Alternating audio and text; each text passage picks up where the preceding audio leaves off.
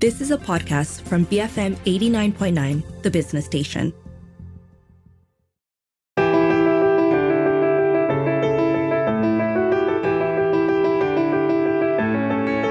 You're listening to Beyond the Ballot Box with me, Dashran Johan. Malaysia is highly polarized. The results of GE15 told us that much. But just how polarized are we, especially across racial and religious lines? Dr. Bridget Welsh, who's a political scientist and an honorary research associate with the University of Nottingham Asia Research Institute Malaysia, recently wrote a seven part series for Malaysiakini breaking down ethnic voting patterns for GE15. I recommend everyone read those articles.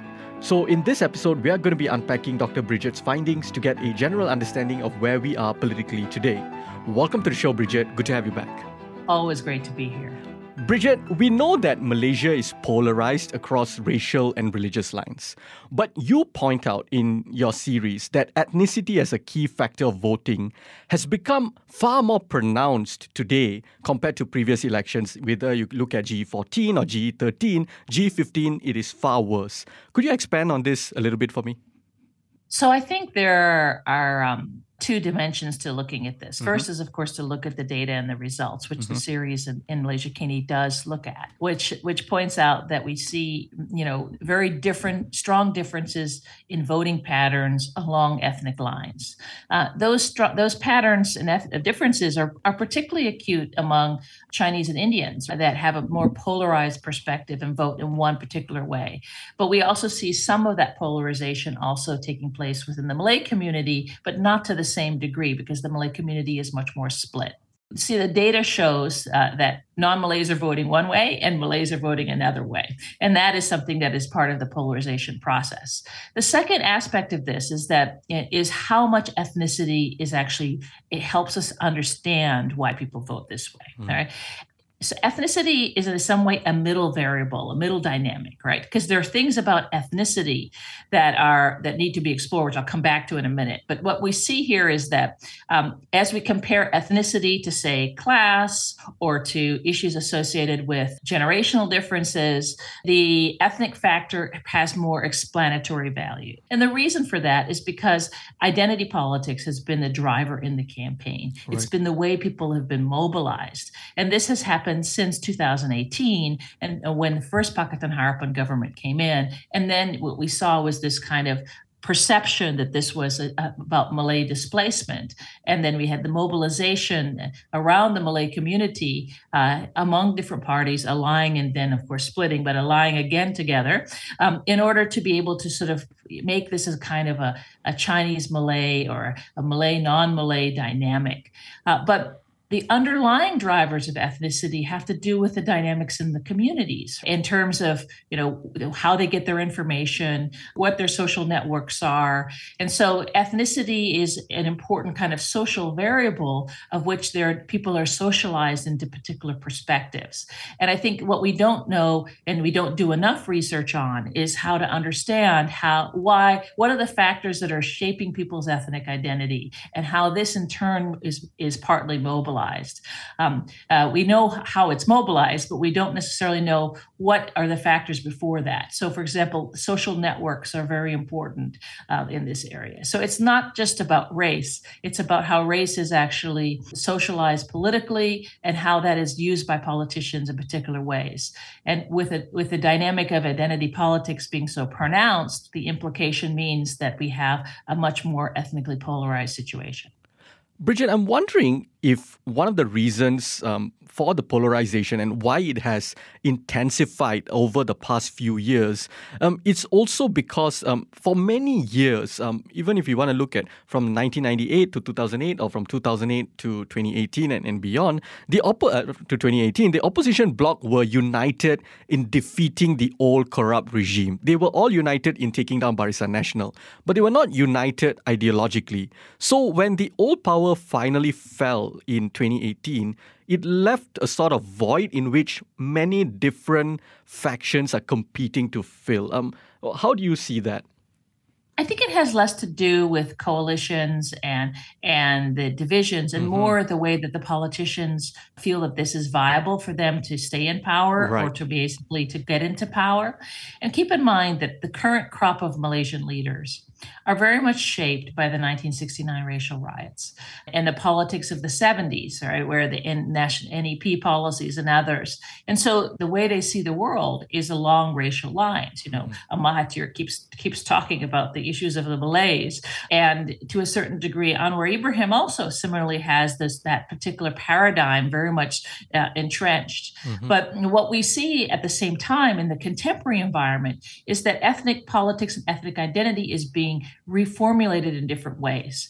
And so after 2018, I would argue that we have seen a situation of a kind of neo-Malay ethno-religious ethno-nationalist ideology. And, uh, and this has emerged uh, from a combination of factors. One is where the religious component is very pronounced mm-hmm. and so it's all it's about being muslim or non-muslim as well as the sense of uh, of of displacement of Malay political power uh, in the contemporary environment, combined with this idea that the nation is perceived as being a Malay nation as opposed to a Malaysian nation. Right. And so these different ideological elements have emerged in the political rhetoric since 2018, but particularly were very salient in the election last year. Before we go through some of your findings of the of the results, I want to get a better understanding of voter turnout.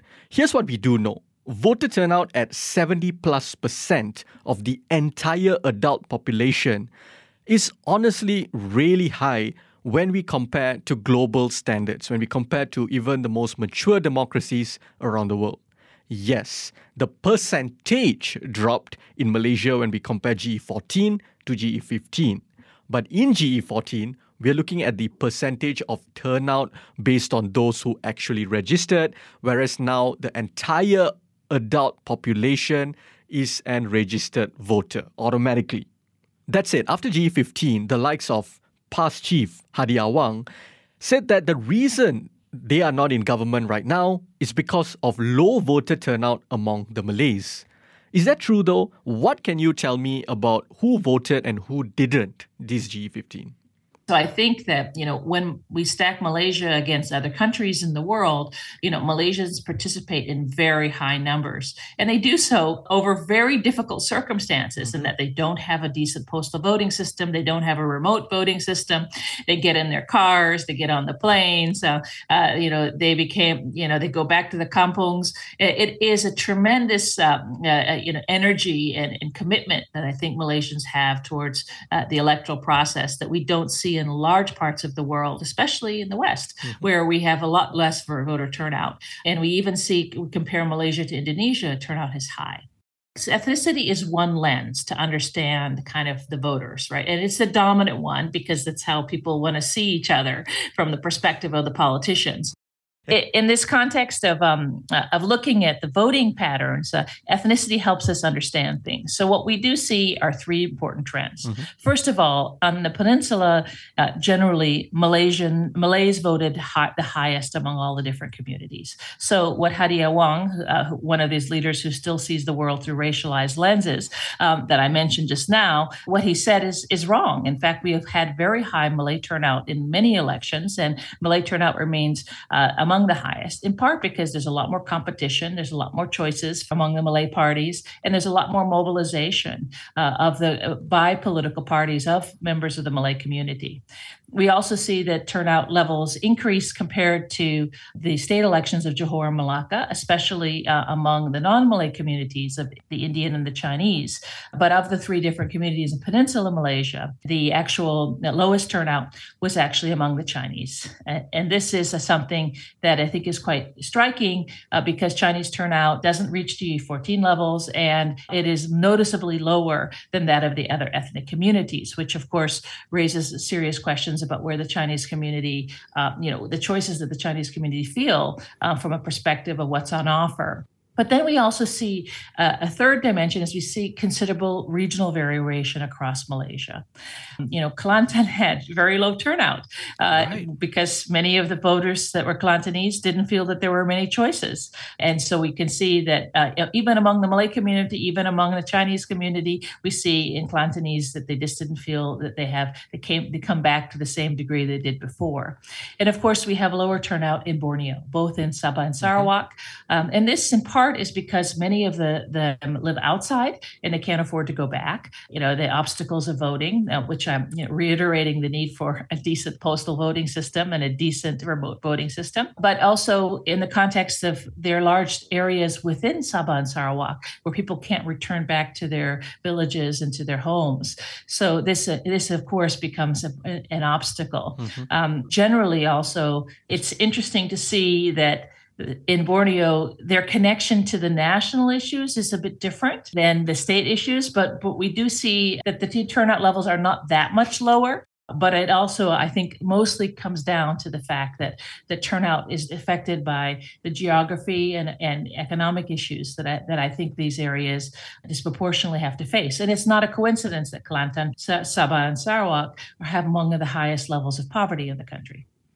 So, while there are regional differences, and I think you broke them down really well, um, overall the Malay ter- voter turnout was relatively strong. Which brings me to my next question about the Chinese community, which an interesting point you just brought up. Um, in your uh, series of articles, you wrote that uh, Pakatan Harapan's support among the Chinese has continued to strengthen from 91% in GE14 to 95% in GE15.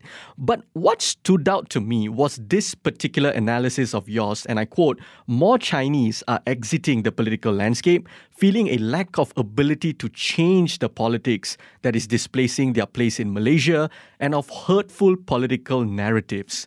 What do you mean by this?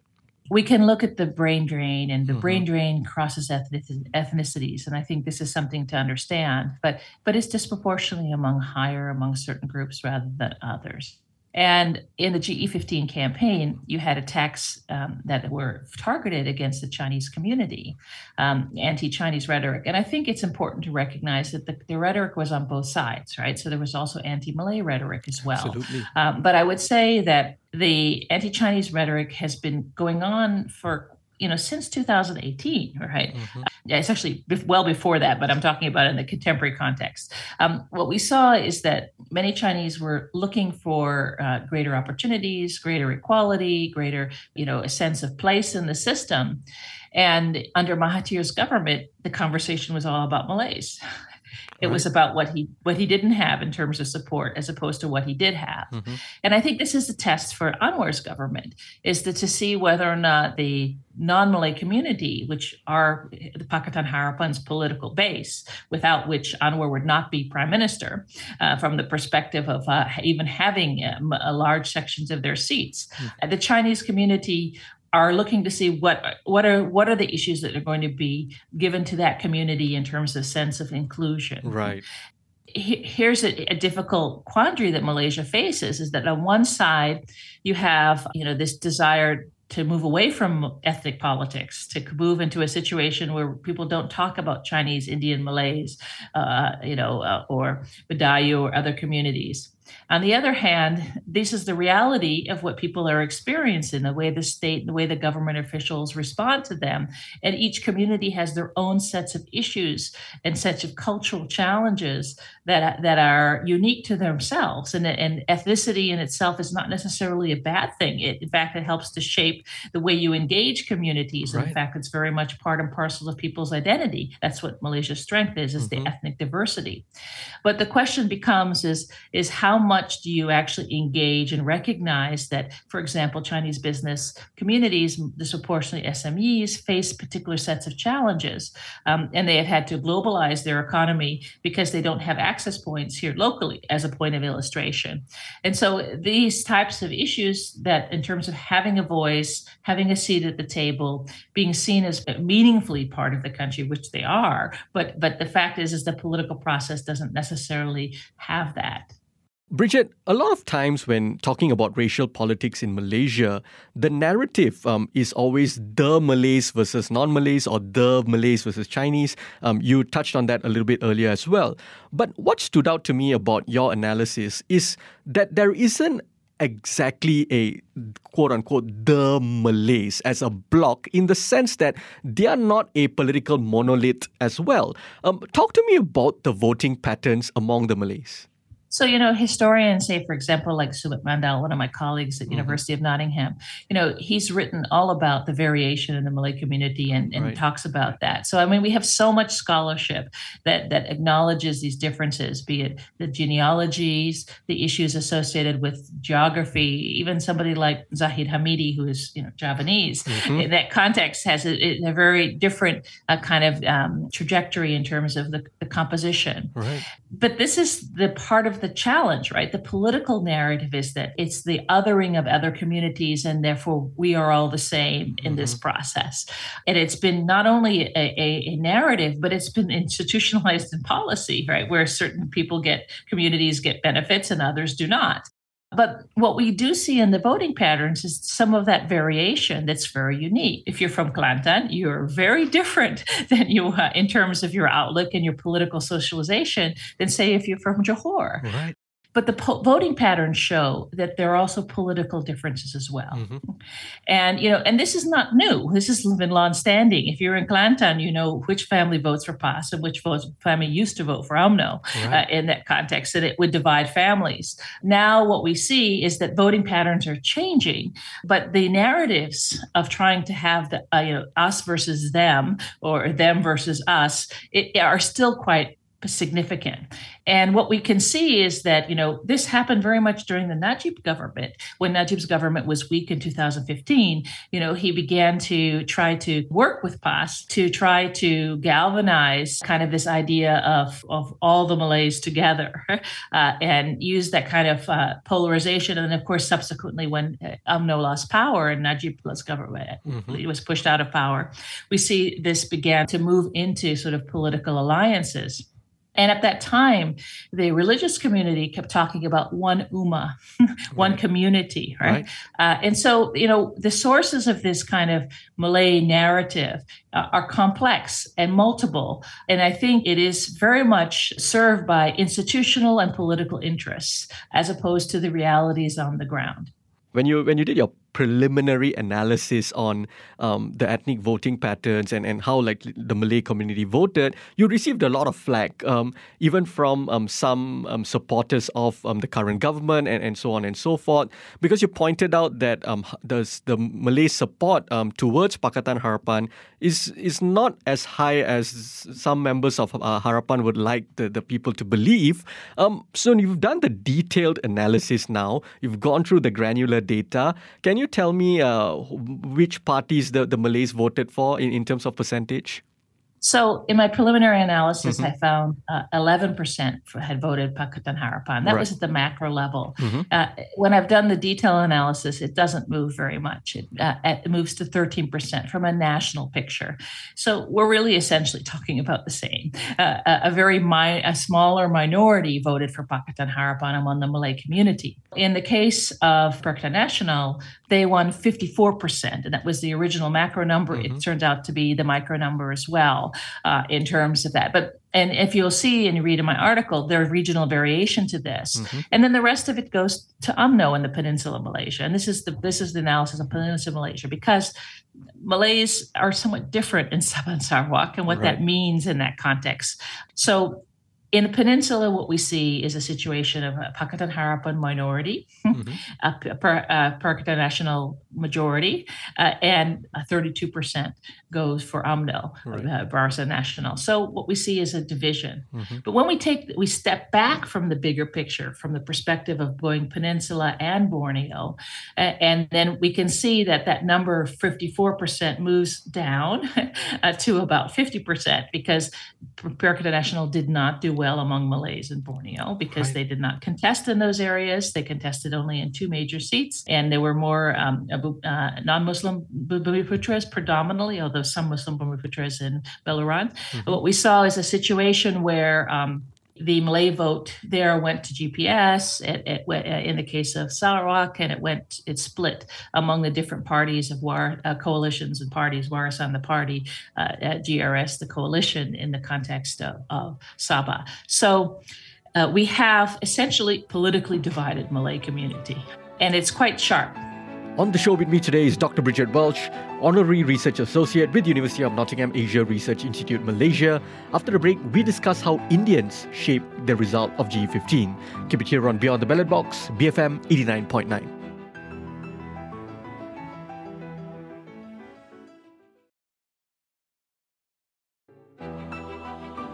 Welcome back to Beyond the Ballot Box. I'm Dr. Johan, and on the show with me today is Dr. Bridget Welsh, Honorary Research Associate with the University of Nottingham Asia Research Institute Malaysia, and we're unpacking Dr. Bridget's seven part series on Malaysiakini, breaking down ethnic voting patterns in GE15. So, Bridget, what would you attribute to the waning support among the Malays for Pakatan Harapan and also the growing support um, for the Islamist um, PAS and, and Perikatan Nasional. Um, would you say that the electorate, they are unhappy with Harapan or are they genuinely attracted to PAS's ideologies, teachings and, and policy ideas? The data tells us some things to help us provide that answer. And I do have this in the article. So essentially, uh, half of the support that Perikatan Nasional won came from Pakatan Harapan, and half of it came from UMNO. So what we see is a number of factors, right? So first factor is is that uh, you know uh, that the UMNO collapse and the Zahid, you know, uh, Hamidi mismanagement of the GE15 campaign was very evident, right, uh, in, in, that context. And so we can see these numbers, uh, uh real significant loss of Malay support in places like Selangor, of course, drastic change in, in, support in places like Perlis. So this is that a lot of that comes from what happened in UMNO. Now the interesting part is the 11% um, uh, that that was actually came from Pakatan Harapan. Right. And here I speak, I, I, reiterate the points that I made earlier about the creation of a of a ethno nationalist uh, Malay na- narrative, a kind of uh, the mobilization of this uh, around this narrative after 2018, you know the issues the salience of this in the ge15 campaign where people you know were the idea that the chinese were the threat that those christians were the threat these uh, the sense so capitalizing on displacement uh, capitalizing on the other of communities and, and as being a threat these elements did have an impact in that area I also would say that Anwar Ibrahim's power among the Malay communities and, it, and his influence was significantly lower than it was in the past, in part because, you know, keep in mind that Anwar Ibrahim suffered tremendous demonization for generations of voters right. uh, since 1999, 19, uh, 1998, 99 uh, in that context. Uh, and so he was not in a stronger position compared to a Mahathir, for example, uh, who had that, less of that, of the, although he has it now. But I would say that that in that context, these were some of the factors that were crucial. And part of it also had to do with Mahathir's government, where he, it was an austerity government. It did it actually the socioeconomic impact on the Malay community was very hard, and then of course subsequent to that we saw COVID, and and and so um, you know we can see these patterns, but we also have to look at why PN did well, and the arguments everybody wants to make is that it was a green wave, and I, right. I always say that it was a limited green wave. Right. Yes, the factors that influenced PAS uh, are still are important and they're gaining ground. Conservatism the issues of the social networks the kind of idea of going from you know from from birth to death in terms of social connections the way PAS has has successfully used its control at the state level as well as at the national level to use resources in places like Terengganu, and Kedah, which I think is really the big, Kedah is one of the biggest stories in the mm. election. Um, what I would say is that these factors are there and there is, that we have to see some green, but the green is not as dark as people think it is. it's often driven by uh, socioeconomic conditions as opposed to just religion. And I think this perception that people vote on religious issues, I think is over exaggerated because of the way the narratives are, are operated, as opposed to the drivers of, of economic displacement and the concerns about economic realities and social realities that I think are there. So these things combine. But attitudes do matter. I'm not saying they don't, but I would say that they're they're also a combination of these other factors. Now, also in the PN story mm-hmm. is the story of, uh, of Muhyiddin Yassin, what I right. call the Abah factor. You know, Bersatu did well in this election, and it wasn't just on PAS's, uh, you know, coattails or, or green tails. What we see is a situation where the idea of Muhyiddin Yassin, who came in as a Malay protector, uh, uh you know, to protect against Pakatan Harapan, which right. is perceived as this threat or, or, or, made into this narrative of this threat, was actually quite striking. And the, we could see this in this in the focus groups and the analysis uh, uh, in the campaign, and subsequently the data points to this. And so there are these push factors and pull factors, uh, pushed away from the uh, places like Pakatan Harapan and, and UMNO, and pull to the context of PN. Uh, and and keep in mind, we're talking about a 20%, 21% uh, gain in voter right. turnout, which is quite a significant shift.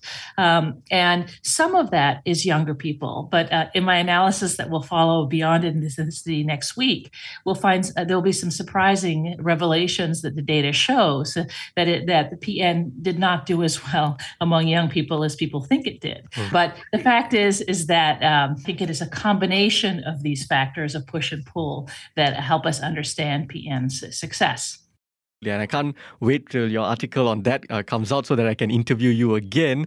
Um, but switching gears to talk about the Indian community, Bridget, uh, Indians are often forgotten when it comes to Malaysian political discourse, even the, the, the sort of racialized, the racially charged discourse, the Malays versus the Chinese. You know, Indians are, even in that sense, uh, Indians are rarely factored in. Um, how did the Indian vote shape the results of GE15?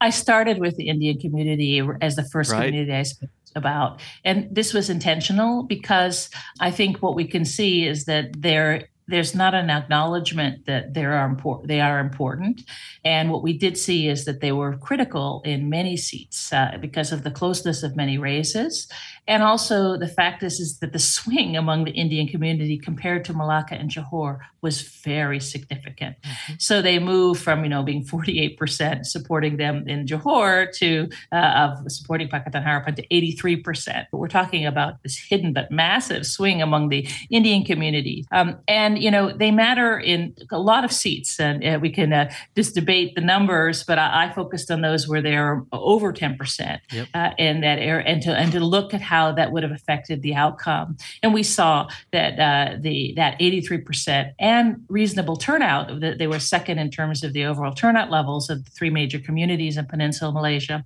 really made an important impact. Um, a, a good example is that is the seat of Kuala Selangor, where Indian turnout and Indian support support was very important for Dzulkefly Ahmad, for example, in that um, Dr. Zul in that seat. Mm-hmm. So what we see is a situation where um, you know the Indian community matters, and they keep looking, you know, for uh, support, for access, for representation over a long period of time. I mean, that's why, for example, uh, they were very strong supporters of Najib and Najib not being part of the political process in UMNO and BN, you can see a big difference among Indian voters. They're looking for new um, new avenues to have some of the issues of the community being addressed um, and uh, engaging uh, in, in, in through different types of avenues. And this is what's interesting about Malaysia is that there's you know the data shows that there's lots of ethnic swings and that people are moving and changing and switching their loyalties now. You know, the time where everyone voted and there were safe deposits, uh, nothing's safe anymore. Right? Uh, right. and the deposits, uh, you have to be careful how you manage your deposits as well. Right. so what we see is a situation where, you know, it, it is a very fluid process. And as I've indicated, the Indian community really, um, you know, you have to ask the questions, not just what they did in terms of voting, but why they did it. And I think that, um, you know, what it, it, speaks to is the fact that the Indian community uh, are vested uh, tremendously in having a stronger representation. They want uh, a more inclusive governance, but they also want governance that addresses some of the concerns of the Indian community, which yet have yet to been uh, really galvanized. Um, you know, you don't, you have a talk of a blueprint, for example, in Selangor, and that has uh, you know only been not modestly discussed as mm-hmm. opposed to implemented as right. I'm also very curious and very intrigued, Bridget, by the stark regional differences in voting patterns that you point out among the Indian electorate, right? Because there are regional differences across all ethnicities, but it was very interesting to me how uh, in Pahang, like you, you mentioned Dato Sri uh, Najib earlier, um, Najib hails from uh, Pahang, um, his Pekan is in, in Pahang. Um, the, you said that uh, in, there was still some decent support towards uh, Barisan Nasional among the Indian community in Pahang Pahang compared to, let's say, the Indian community in Selangor, which did not support any other, you know, except for Pakatan Harapan. So, could you share why um, there is this stark regional differences, especially among the Indians? So first part of that is a statistical issue, right? right? So in the some of the areas where there's smaller numbers, percentages become higher. Right. right. So therefore, if we have smaller numbers in a place like Terengganu, for example, then mm-hmm. the statistics will indicate with the, the percentage the percentage might be higher, but right. actually speaking about a smaller group of people. Right. Mm-hmm. All right. But at the same time, some of it has to do with the regional dynamics. So MIC support has always been focused on certain sets of seats, right? right. And they have also had uh, a, a base base of support only in certain areas. They're not, they've been never really a national party. They've been focused in trying to win sort of key seats. Um, and, uh, you know, you have different patterns of engagement within certain states. And I, I highlighted, a, you know, earlier the Najib factor as being important, but you can look at, um, you know, look at some of this, the areas where uh, MIC traditionally has done very well historically. And what we see is the patterns change. In fact, actually, one of the stories of this election that the data shows is that uh, you know that this is really a, a, repudiation of MIC uh, um, uh, compared to the past. Uh, and of course, the previous election that that happened was in 2008 for the Indian community. Mm-hmm. And what we can see that so the variation is driven by um, local networks, by you know patterns of contestations where the party has sets of party machinery, as well as the kind of different dynamics at the different levels. And I would say that the differences are significant, but what to me is the bigger significance is the issue of the overall pattern of not sticking with the BN anymore. Now, switching gears to talk about um, East Malaysia, um, Sabah Bridget is uh, is very interesting to look at um, because in GE15, um, Barisan Nasional won seven seats in Sabah, five went to uh, Pakatan Harapan, one only to Perikatan Nasional, and then six uh, went to Warisan and, and other smaller parties as well. What does this tell you? Because it seems very fragmented to me. Are Sabahans polarized across ethnic lines as well? So, if you'll notice that I do a different type of ethnic right. analysis in, in, in mm-hmm. Borneo, both in Sabah and Sarawak, to reflect the communities there. There's, you know, we're talking uh, of tremendous variation. Right. You know, uh, if I have I have a list of communities in the context of Sabah and the electoral roll, and they're just you know the list goes on for over 100 and 150 uh, different communities. Right. So you have to you have to do it differently. Mm-hmm. Now, to answer your question about polarization, we do see a, a parallel to the peninsula in that the Chinese electorate, both in Sabah and Sarawak, is is organized and is co- cohesively more cohesively behind Harapan. So we do have this kind of Chinese pull that still exists. But the rest of the communities are much more fragmented and divided. Uh, but uh, and so Sabah has its own kind of unique ethnic polarization, and that has to do with the region between west and, e- and east, sub, uh, uh you know, in Borneo, in mm-hmm. Sabah itself. And so, what we see that Warisan does much better along the east coast, uh, where there are a lot higher numbers of Bajau, Bajau Ubian, Bajau Suluks, which are uh, traditionally many have been settled in those areas, right. Uh, and of course, that is the background um, where Shafie Apdal has, you know, has mobilized that uh, ethnicity since, particularly among 2018. Mm-hmm.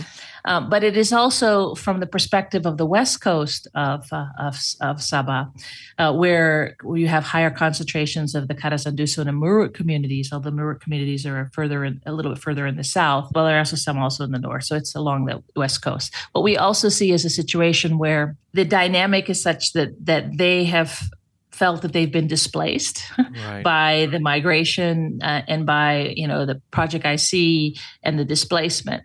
And so what we saw in the GE15 results is that the KDM vote, which was not as has did not support um, Warisan to the same degree uh, in 2018 and and left uh, the uh, Warisan in 2020, um, it actually came back to Pakatan Harapan. uh, when you know, Pakatan Harapan wasn't working with Warisan. So why am I telling you this? That you have regional polarization, regional relationships, right? and Sabah has its own history, which of course has to do with a tremendous number of statelessness that it, uh, and also the migration issues and the changing demographics in Sabah, and the sense of place and displacement that Sabahans feel with among themselves, and that comes out in the ethnic voting patterns where there has been these shifts. And finally, I want to ask you about Sarawak as well, because you know people tend to have this idea that oh, you know, in Sarawak is just the GPS's fortress. They nobody can touch them. They just dominate and, and so on and so forth. And when you just look at the seats, um, it seems to reflect that that sort of sentiment, right? But in your article, you wrote something interesting, and you said, and I quote, GPS did well. Um, Premier Abang Johari Openg's coalition won the most seats in Sarawak, 23 out of 31. What is not appreciated is the gains by others, end quote. And I think this is an important observation, Bridget, because oftentimes, you know, people just look at the seats and claim that one party is dominating. But tell me, what are people missing about Sarawak? What does the gains made by other parties tell you about shifting dynamics in the region? This big issue of dynamism, of multiple swings, uh, of a change in party loyalties, of a kind of dynamic, democratic, competitive process that Malaysia is experiencing. It happens not only in Peninsular Malaysia, but it's happening both in Sabah and Sarawak. You know, this perception in of Sarawak is things that are boring, you know, things are not changing, you know, uh, and and you know, I, I couldn't disagree more um, with um, you know, to me, I spent a fair amount of time during GE15 in Sarawak. They have 31 seats after all. You know, mm-hmm. one has to look carefully uh, and assess and go to the ground. There's a lot of more confidence. There's a lot more. There's a lot of different regional vari- different regional dynamics, but also different dynamics within the communities. And so, in looking at, at both Sabah and Sarawak, I, I included the state elections because I think the state elections give us a sense of how the issues change. And while state elections have their own dynamics, they also tell us about voting patterns. And we saw, you know, two swinging groups in, in Sarawak. One were, of course, the Chinese. Uh, yes, still lower turnout, but they came back to Pakatan Harapan after right. brutally punishing them, and especially DAP Sarawak in 2021. Keep in mind that that election, you know, over 20% went to the other parties, right? So the Chinese left, uh, and all the communities left uh, uh, the Pakatan Harapan, but the Chinese in particular, and they also didn't turn out. They had a slight voter turnout uh, increase but they also they moved back to Pakatan Harapan, and right. that's what we saw. Very close races of the winning of Miri, the winning of uh, uh, of Sibu. Uh, you know uh, these seats um, uh, um, and were were crucial. And then the other group that is the interesting in the Bidayuhs, and the Bidayuh are concentrated um, in the southern part of Sarawak along the west coast. and th- what what we see is you know um, this community have been changing and, and voting very differently differently uh, in 2018. Um, and they also voted, uh, interestingly, uh, uh, they swung back and they helped to contribute to, for example, the victory in Mas uh, which, if if the patterns of, two, of 2021 had continued, there would be a loss there. So what we saw is that these these two swinging groups.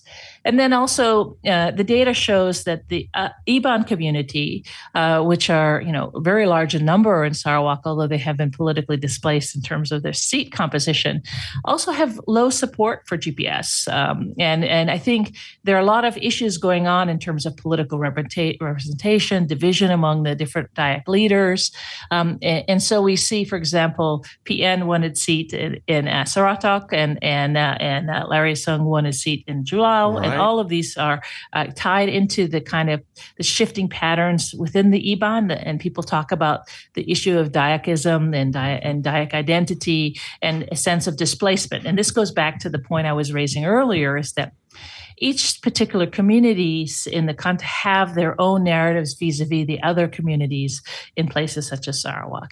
And Abang Jo, the premier, what, what he did is was trying to bring to be a coalition to have representation of all of that. And Right. what we saw is that the the swings actually uh, were quite interesting, and not everyone were completely happy with GPS. A- And the numbers show this: uh, not only the overall popular vote, but also uh, you know these particular dynamics between different types of elections. And again, I reiterate is that you know the perceptions, the myth, right? The the kind of uh, unfortunately, I would say patronizing myth that people in Peninsula have is that you know these are native communities that they're bought off, and others they don't give a sense of agency, a sense of dynamism, a sense of res- important respect to the Sarawakians, who, after all, you know, without the Sarawakians, there would be no Anwar Ibrahim government. And before we wrap this conversation up, Bridget, um, while you were doing this series, um, what stood out to you about where we are today, and where do we go from here as an ethnically divided nation? I think there are three major things I'd highlight. First of all, ethnic politics still is the dominant narrative. It's easy, right? There is this tendency and, and kind of pattern of wanting to use ethnic politics to galvanize political base. It reflects a lack of maturity among politicians because it's a they want to use these particular issues of divide and rule for their own political purposes rather than reflecting and having a more policy oriented narrative. So I think one is a reflection of the realities uh, of the way that the, the leadership is is operating. You know, my hope has always been, and my hope continues to be that that there will be new narratives that will help to to buffer some of that. The second issue is that these divisions are getting worse politically as opposed to getting better. And this calls for a real meaningful need to address and look at policies that not only address the concerns of all the communities in terms of division, but talk about having a conversation among each other. And this has to do with changing the education system, changing socialization, having meaningful conversations about interethnic harmony and respect and tolerance. And this is very difficult from a perspective of the fact that the division is being used, uh, especially by this generation of leaders, to, to for political aims. The third thing is is that while ethnicity is pronounced, uh, there is a lot of dynamism and shifts. Right. And you know, Malaysian politics is extremely exciting. I know many of your listeners would be negative about, you know, the perceptions, the polarizations, and, Right. and there's reasons to be negative about those things. But the fact is, is that everybody's swinging, everybody's moving, right? Uh, and that means the politicians have to start to be more engaging across uh, the diverse nation of Malaysia Right. and that there is power among the communities and among voters. And that in itself, uh, I think, shows a lot of promise.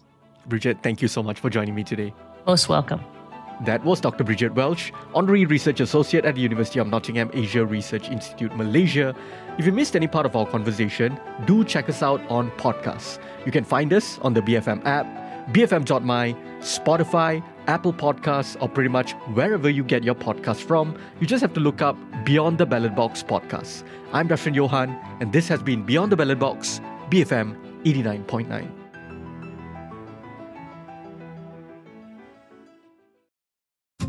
You have been listening to a podcast from BFM 89.9, the business station. For more stories of the same kind, download the BFM app.